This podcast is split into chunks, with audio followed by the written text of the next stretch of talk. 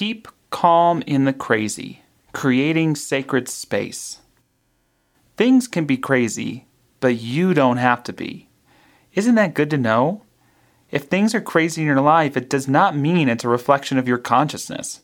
I mean, you could just be nuts, in which case, yes, but it's not necessarily the case. It could just mean you're working really hard to change things, to bring sanity and a sense of sanctuary to yourself and others. And the wackiness just has to be exposed so the sanity and the clarity can emerge. That's what I'd like to think about me and my life, anyways. We may not always be able to control our experience, but we have a lot of opportunities to consciously respond, not madly to the madness around us, but from the sacred within. Not from the crazy around us, but from the strength within us. Not from the drama around us, but from the deepest reality within us. And it doesn't just help us to be calm in the crazy, it can ultimately help us transcend the crazy. I love how the Bible put it be still and know. It wasn't rush around and know. It wasn't anxietize, worry, regret, and know. It wasn't stress out and know. It was be still and know. Turn inward away from the crazy and be still and know. No peace, no stillness, no love. That's the power of having a strong inner sanctuary you can be still and know even when life is moving at a 100 miles an hour. And you can even be in the you know what of it and still know the truth. I am a safe place. I am sacred space. Isn't it good to know you don't have to be possessed by the crazy? You don't have to possess the crazy. You can just pass right through it. Inner sanctuary helps us to do that and I know you can't always stop the crazy around you, but now I want to talk about the second half of this, which is sacred spaces. Creating sacred space. What is a safe place? For me, firstly, it's a place where I'm truly and unashamedly myself.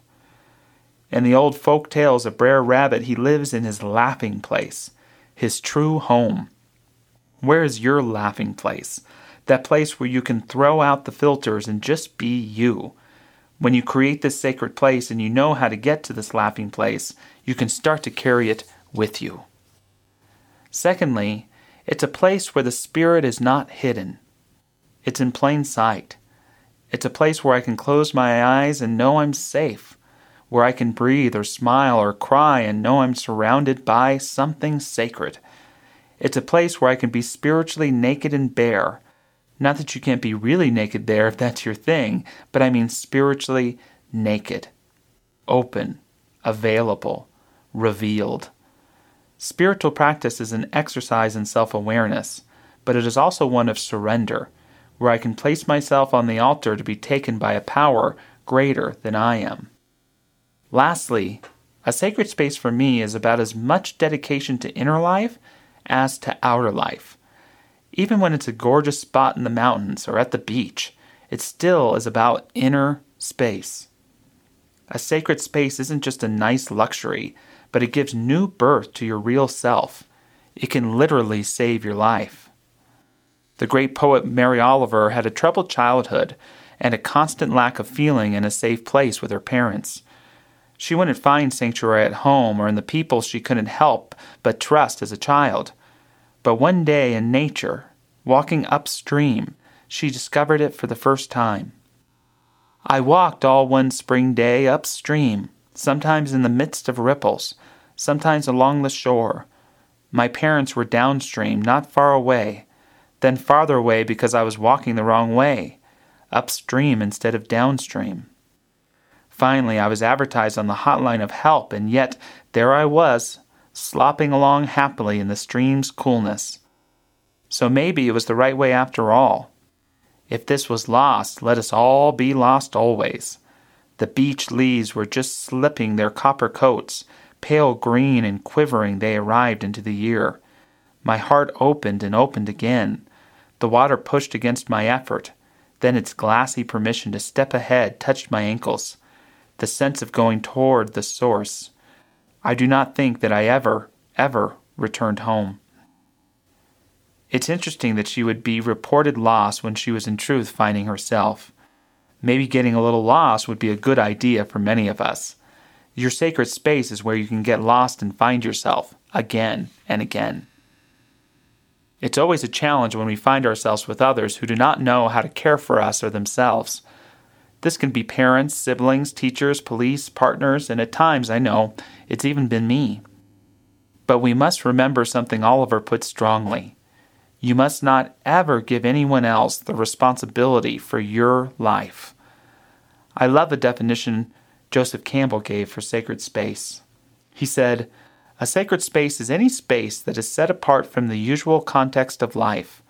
Sacred space has no function in the way of earning a living or reputation. Practical use is not the dominant feature of anything in the space. You do not have anything in your sacred space that's not of significance to you for the harmonization of your own life. In your sacred space, things are working in terms of your dynamic and not anybody else's. Your sacred space is where you can find yourself again and again. Your sacred space is your soul's workshop, and a safe place gets us in touch with that. The key point I want to make about sacred space today is sacred space must be intentional. See, the truth is that any place can be a sacred space when it is prepared and declared because you're there. And some people have argued that the first religion probably involves someone drawing a circle some space and declaring, within this is something holy, and inviting people to step in. That's the magic of intention. So now I want you to think about your essential spaces. What are your five essential spaces? Mine are my bedroom, my car, my office, my living room, and my back porch. Now I want you to visualize one, any of these spaces, and I want you to give it a blessing. This kitchen is for loving conversations. This bedroom is for sacred rest, or this bedroom is for sacred romance. This car is for smooth sailing and learning. This back porch is for recollection and remembering and in your intentional spaces. You want altars or symbols you can place there a sign, a picture, a quote, a candle, something that reminds you of what it is there for and why you enjoy it.